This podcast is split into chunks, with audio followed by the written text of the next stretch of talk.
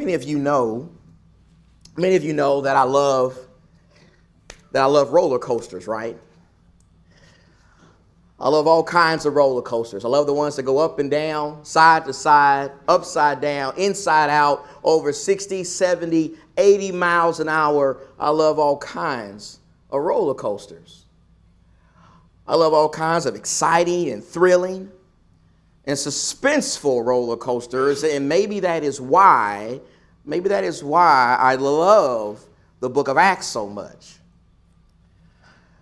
Maybe that is why I love this book that we've been reading together as a church family over the last several weeks. For those of you who are members of this church family, the Monte Vista church family, you know that for the last three weeks we've been making our way through the book of Acts. In fact, this week we're going to begin reading Acts chapter 4, and already so far in this reading, we have been on one big roller coaster ride. For example, in Acts chapter 2, the chapter we read from a couple of weeks ago, remember in that chapter, we read about the Apostle Peter in the city of Jerusalem on the day of Pentecost, preaching a powerful sermon about Jesus and the salvation found in Jesus. And 3,000 people responded to that message with faith and repentance and baptism for remission of sins, and the Lord's church came into existence.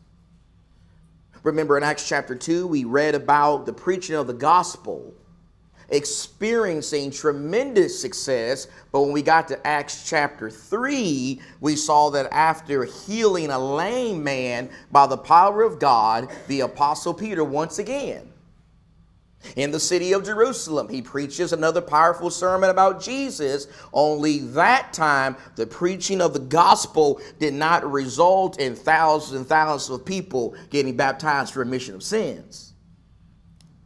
That time the preaching of the gospel did not result and people becoming disciples and members of the Lord's church. It didn't result in multitudes of people being added to their number. Instead, on that occasion, the preaching of the gospel resulted in persecution. It resulted in rejection. It resulted in both the Apostle Peter and the Apostle John being beaten and thrown in jail and brought before the Jewish Sanhedrin Council. That is exactly what we're going to read about in the first half of Acts chapter 4. You see, in the first 22 verses, of Acts chapter 4, we're going to see the devil go to work. We're going to see the devil try to hinder the growth of the church. We're going to see Satan try to stop the progress of the gospel with Jewish opposition. Both the Apostle Peter and the Apostle John are going to be brought before the Jewish leaders and they're going to be threatened and they're going to be mocked and they're going to be ridiculed and they're going to be commanded to stop teaching and preaching about salvation found in Jesus Christ and Him being raised from the dead. They're going to be told to stop spreading the gospel of Jesus Christ, but they won't be intimidated. They won't be bullied or pressured or persuaded to stop preaching about Jesus Christ. In fact, when we get to verse number 23 of Acts chapter 4, we're going to find these two apostles doing something very interesting once they are released by the council. In Acts chapter 4, we're going to start reading in verse 23. I hope you'll join there with me this morning. In Acts chapter 4, put your Bible marker there. That's where this study is going to come from. After Peter and John are arrested by the council, and after they're mocked and ridiculed and threatened, they're told to stop preaching about Jesus being raised from the dead. And also, after in verse 20, they're told, they, they tell the council, we cannot stop speaking about what we have seen and heard. In verse number 23, he goes on to say, when they had been released, they went to their own companions and reported all that the chief priests and the elders had said to them. When they heard this, when the church heard this, they lifted their voices to God with one accord and said, O Lord, it is you who made the heaven and the earth and the sea and all that is in them, who by the Holy Spirit, through the mouth of, your, of our father David, your servant, said, Why did the Gentiles rage and the peoples devise futile things? The kings of the earth took their stand, and the rulers were gathered together against the Lord and against his Christ. Verse 27 For truly in this city, in Jerusalem, they were gathered together against your holy servant Jesus, whom you've anointed, both Herod and Pontius Pilate, along with the Gentiles and the peoples of Israel, to do whatever your hand and your purpose predestined to occur. And now, Lord, take note of their threats and grant that your bondservants may speak your word with all confidence while you extend your hand to heal and signs and wonders take place through the name of your holy servant Jesus. And when they had prayed, the place where they had gathered together was shaken, and they were all filled with the Holy Spirit and began to speak the word of God with boldness. I want you to notice a couple of very important observations from these verses we just read together. First, I want you to notice how, after being threatened and beaten and released by the Jewish council, in verse number 23, the scripture says that Peter and John went and reported what had happened to them to the church. They went to the brethren they went and told the brethren about what had happened to them. And once the brethren heard their report, the next thing they all did together was they prayed. They pray to God. They pray together. They pray together about the, about the persecution they were facing in the cause of the gospel. This is something that I really want us to emphasize this morning because it can be easy to overlook this. It can be easy to kind of just blitz through this and miss this. It can be easy to neglect seeing that, in addition to the book of Acts being a book about evangelism and church growth and the spread of the gospel, this book is also about prayer. This book is also about the prayers of the people of God. In Acts chapter 2, in verse number 42, if you remember, after the church came into existence, the Bible says that the early Christians, the early saints, continued devoting themselves to the apostles' teaching, to fellowship, to the breaking of bread, and to what? And to prayer.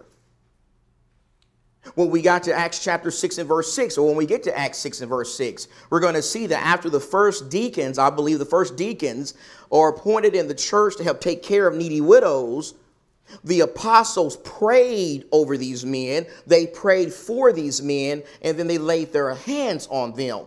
In Acts chapter 12 and verse number 5, after the apostle Peter is locked up in prison, by Herod Agrippa, the scripture says that the church came together in the home of John Mark's mother and they prayed. They prayed for the apostle Peter while he was locked up in prison. And then in Acts 13 and verse 13, before the church in Antioch sent off Barnabas and Paul on a preaching journey, the scripture says that the brethren prayed for them. They prayed and they fasted. And then in Acts 20 in verse 36, while on his way to Jerusalem with a contribution for the needy saints there. The Apostle Paul then met, he first met with the elders from Ephesus and he prayed with the elders. He prayed with the shepherds of the church at Ephesus. And then in these verses in Acts chapter 4, after Peter and John are arrested and beaten and threatened and commanded not to preach anymore about Jesus Christ, they gathered with the church in Jerusalem and they prayed. Notice how prayer played a huge role in the early church. Prayer played a huge role in the work and the success of the early church. In fact, when it comes to this prayer that we read about in Acts chapter 4, I want to suggest that there are some critical lessons that I think we need to appreciate from their prayer that can help us as God's people as we pray to God today. You see, here in Acts chapter 4, one of the lessons that we can learn about prayer from the early Christians is when we study their prayer very carefully, one of the things we notice is prayer. Well, prayer was their first option. Prayer was their first, not second, not third. It was their first option. It was the first thing they did when they experienced a time of crisis. In verse number 24, it says, When they heard this, when they heard about the persecution that Peter and John had received, they raised their voices to God with one mind. Some translations say they did it with one accord. And they said, Lord, it is you who made the heaven and the earth and the sea and everything that is in them. Notice how, after experiencing persecution for the first time in the cause of the gospel, the early church didn't quit.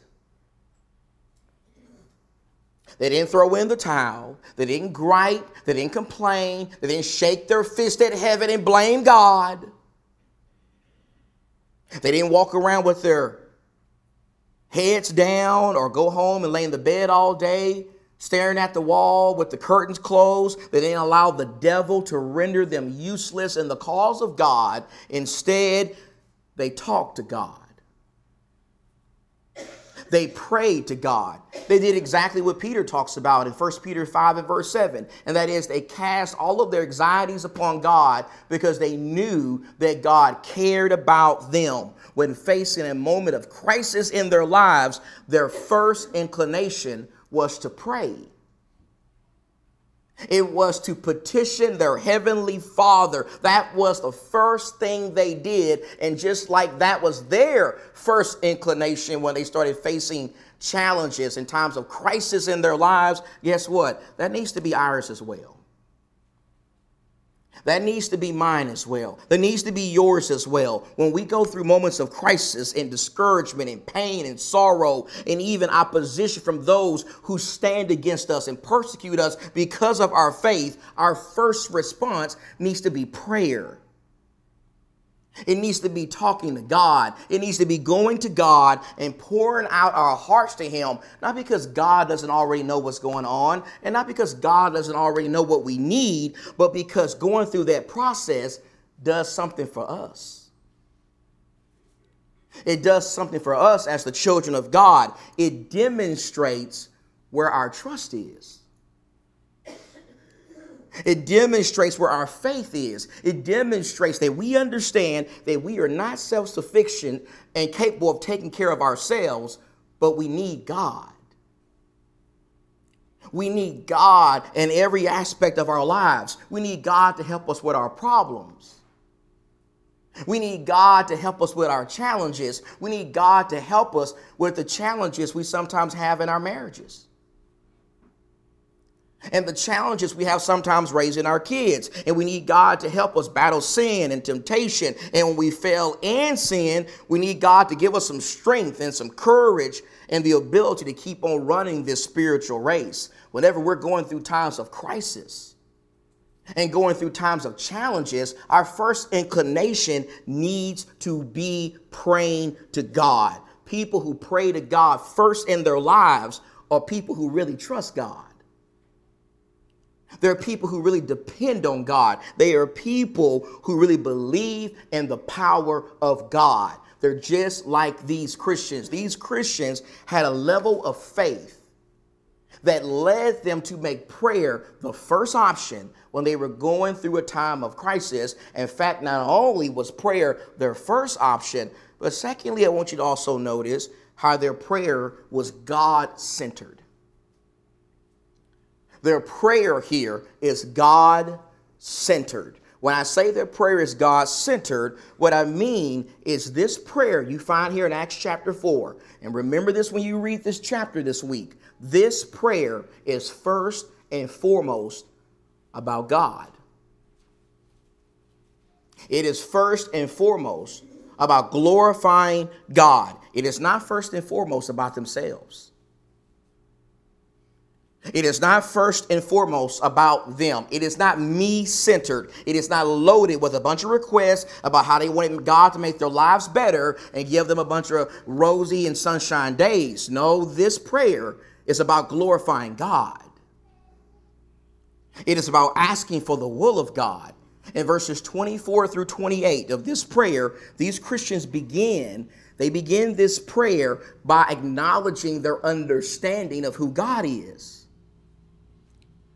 They begin this prayer by acknowledging that they know who God is and they know who God is all about and they know about what God has done for them and can do for them in their lives. In verse number 24, the Bible says that with one accord they acknowledge God as the creator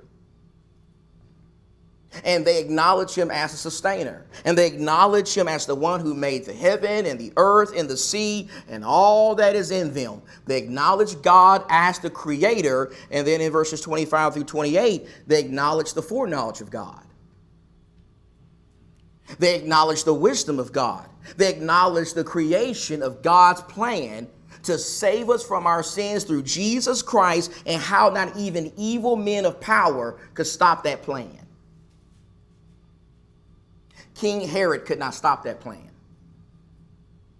The Jewish leaders could not stop that plan. Pontius Pilate could not stop that plan. Not even the strong and ruthless Roman Empire and army could stop that plan. In this prayer, these Christians acknowledge how not even evil men of power could stop the plan of God to save us from our sins through Jesus Christ. And then in verse 29, they beg God to take notice of them. They begged God to take notice of the persecution that they were experiencing and give them the boldness and the courage and the strength to continue on in the cause of the gospel no matter what challenges the devil brought their way. Notice, notice carefully how these Christians did not ask God to remove the persecution. They did not ask God to remove the problem. They did not ask God to eliminate the dangers and the obstacles. They didn't ask God to relieve them of their responsibility to spread the gospel or even strike down their enemies and curse them and kill them on the spot. That is not what these Christians asked for here. Instead, the Bible says they asked for courage, they asked for strength. They ask for confidence to continue doing God's work in spite of being persecuted. This is what the scriptures tell us about the prayer of the early Christians. And here's my question my question is what about us? What about me? What about you? Do your prayers, do your prayers sound like this? Do your prayers on a daily basis, do your prayers look like this? When you pray, do you begin your prayers every single day glorifying God? Do you begin your prayers acknowledging that you understand who God is and what He's all about and what He's capable of doing in response to your prayers, in addition to praying for the sick? And the shut ins, and even the personal problems you got going on in your life, do you pray for evangelism? Do you pray for evangelism every single day? These Christians are praying about evangelism. Do you pray for open doors of opportunity to teach the gospel? Do you pray that you will come into contact with receptive hearts? Do you pray for courage? Do you pray for boldness and wisdom and strength to speak to the people that you know who are not Christians? Do you pray about that? Do you pray for your brethren? Do you pray for your brethren to have open doors of opportunity to preach the gospel with boldness and wisdom and courage do you pray every day for the preachers that you know? Do you pray for all those preachers we support here at Monte Vista? Do you pray for me? Did you pray for me before you left the house this morning because you wanted God to be with me because you knew I had to stand in front of you all morning and, and teach the most important message in the world? Do you pray? Do you pray about evangelism? Are your prayers loaded with evangelistic requests like you see here from the early Christians. And when you're going through problems and trials and struggles in your life, when you pray, do you say things to God like, God, if you choose not to take this suffering away from me in my life, can you at least give me the courage to keep going? Can you at least give me strength? Can you at least give me zeal? Can you use me to keep doing your will while I suffer? Can you keep me focused on your work? and on glorifying your son while I suffer? Do you pray like that, like the early Christians did? And also like the Christians when you pray, like these Christians when you pray, are you specific? Are you specific in your prayers, or are your prayers kind of generic and really kind of thoughtless? When you pray for the sick, do you just say things like, God bless the sick, or do you name the sick? Do you name the people that you're talking about? Do you verbalize what you need wisdom for? Do you verbalize what you need strength for? Do you verbalize where you want God to help you in your marriage and where you need help raising your kids and what exactly you're struggling with in your faith and what exactly you need strength and endurance for and what specific sins are you asking forgiveness for? Do you pray like that? Or when you pray to God, do you just say, God, give me wisdom? Give me courage. Be with the sick. Forgive me of my sins. The early Christians didn't pray like that. The early Christians were very specific. And the things they appealed to God for, they prayed with purpose. They prayed with purpose. They prayed with a goal in mind. They prayed from the heart. They treated prayer not as something that they're just checking off on a list of spiritual things they have to do, but it's something they needed to do to access the power of God in their lives. That's how the early Christians treated prayer. This prayer is God centered. It is spiritually rich. It has spiritual maturity with it. They teach us our prayers must be centered on God, and they also teach us that our prayers must have confidence. We got to pray with confidence. We got to pray with faith. We got to pray with a strong belief that we understand that God can both hear our prayers and respond to our prayers. Let me tell you something. If the early Christians didn't pray in faith and with great confidence, I don't believe God would have responded in the way that he does in verse 31. I don't believe God would have responded by shaking the place where they were gathered together and filling them with the Holy Spirit. There's no doubt that the early Christians prayed in faith and in confidence. And it reminds me of what Jesus said. I want to show you what Jesus says. We're going to come back to Acts 4, I promise. But I want to take you to one other place here in Mark chapter 11. In Mark chapter 11, Jesus has some things to say about this. In Mark chapter 11, remember, this is the occasion when Jesus cursed the fig tree and the fig tree represented the fruitless, fruitless nation of Israel. And Jesus cursed this fig tree, and the apostles were amazed by this. And in Mark chapter 11, in verse number 22 and verse 22, Jesus answers, saying to them, Have faith in God.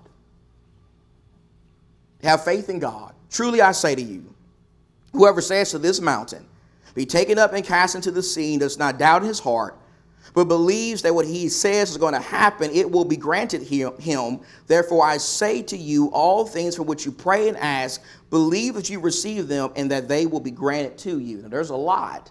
There's a lot we could just say about those three verses right there. But for the purpose of this study, what I just want you to see is according to Jesus, when we pray, when we pray to God, when we pray to our Heavenly Father, we got to have faith. We got to have faith when we pray. We got to have a strong belief and confidence in God's ability to both hear and respond to our prayers. Jesus says that if we don't pray in faith, we got no business trying to pray to God at all. The early Christians prayed in faith. And that's how we have to pray every single day. Every single day, we got to pray with belief, with confidence. We got to pray with the confidence of knowing that the same God who created all things and sustains all things and refused to allow the devil to destroy his plan to save us through his son, Jesus Christ, that God can also help us today. That same God can also help us with any challenge and any problem we're facing in our lives today. That God is also worthy of us praying in faith today. He is also worthy of us praying in faith about all those sick people who are in our family talk this morning. And He's worthy of us praying in faith about all the personal struggles and all the personal challenges we're going through in our lives. And He's worthy of us praying in faith about our prodigal children or our prodigal grandchildren. And He's worthy of us praying in faith about evangelism and the growth of this church and about giving us open doors of opportunity to preach the gospel and having the wisdom and the strength and the boldness to go through those doors when they present themselves in our lives. We serve the same God that these Christians did 2,000 years ago. And so when we pray, we got to pray in faith. We got to pray in confidence to the great God of heaven. And then this brings us to the last thing we want to say is from the early Christians, we see that when we pray, we don't need to always do it alone. We don't need to always just do it by ourselves. While there are examples in the Bible of Jesus and other faithful servants of God making a serious effort at various times to get away from large crowds of people and get alone all by themselves to talk to the Heavenly Father while the Bible is loaded with all those kinds of examples. Also in the Bible, we find examples like this where we need to pray with other people where Christians need to pray together, where members of a spiritual family need to talk to God together. Isn't that verse number 24 of Acts chapter 4? Remember in verse number 24 of Acts chapter 4, the scripture t- tells us that these early Christians, they lifted their voices to God in one accord. In verse number 31, the Bible says that they prayed together. Jesus actually also did this with his disciples on several occasions. Remember in Luke chapter 11, there we find Jesus teaching his disciples how to pray. And the apostle Paul in Acts 20, he prayed with the Ephesian elders. And then remember when the apostle Peter had been locked up by Herod Agrippa, Christians met at the home of John Mark's mother and they prayed. They prayed together for the Apostle Peter. And remember when Paul and Silas were locked up in a Philippian jail cell in Acts chapter 16, the Bible says that while they were in chains and before that big earthquake took place, they were doing two things they were singing and praying. Singing and praying together. I want to suggest that there is so much value there's so much value in Christians doing that. There's so much value in us praying together as a, as a church family, as brothers and sisters in Christ. Doing that unites us. It empowers us. It encourages us. It provides us with an avenue to bear each other's burdens. It takes a passage like James 5 and verse 16 to a whole nother level. I mean, if the prayer, if the prayers of one righteous man accomplishes much, what about the prayers of two? And what about the prayers of 10?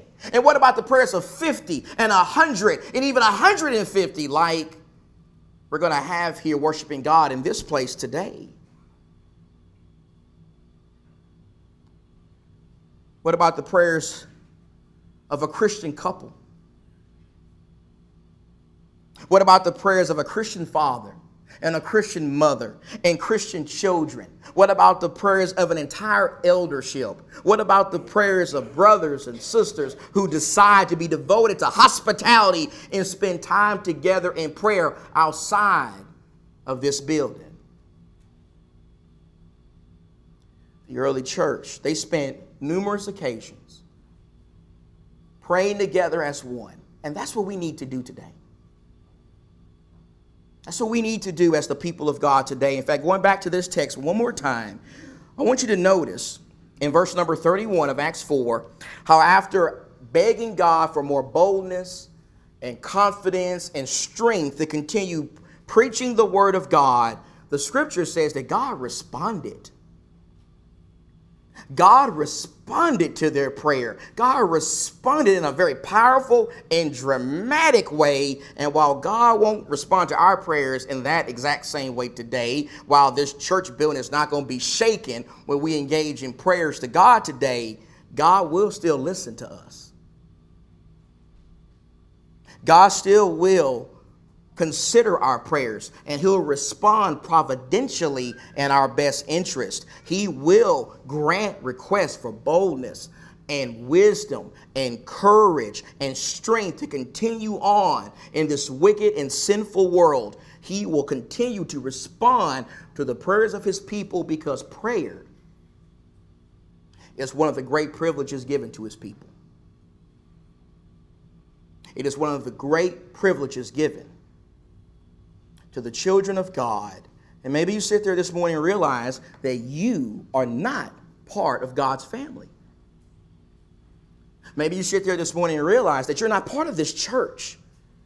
That the book of Acts and the entire New Testament talks about that Jesus established. If that describes you this morning, then I want you to know that, that prayer is not going to benefit you in your life until you become part of the family of God. And you become part of the family of God not by saying a prayer, but by doing the same thing that people did in the book of Acts by believing in Jesus Christ, repenting of your sins, and being baptized for the forgiveness of your sins. If you're baptized for the forgiveness of your sins, God will add you to the same church that these Christians were members of, and you can enjoy all the privileges, all the spiritual privileges like prayer that are granted to the people of God. And so, if we can help anyone this morning become a Christian, then you come to the front right now. We'll help you. Let's stand. Let's sing together.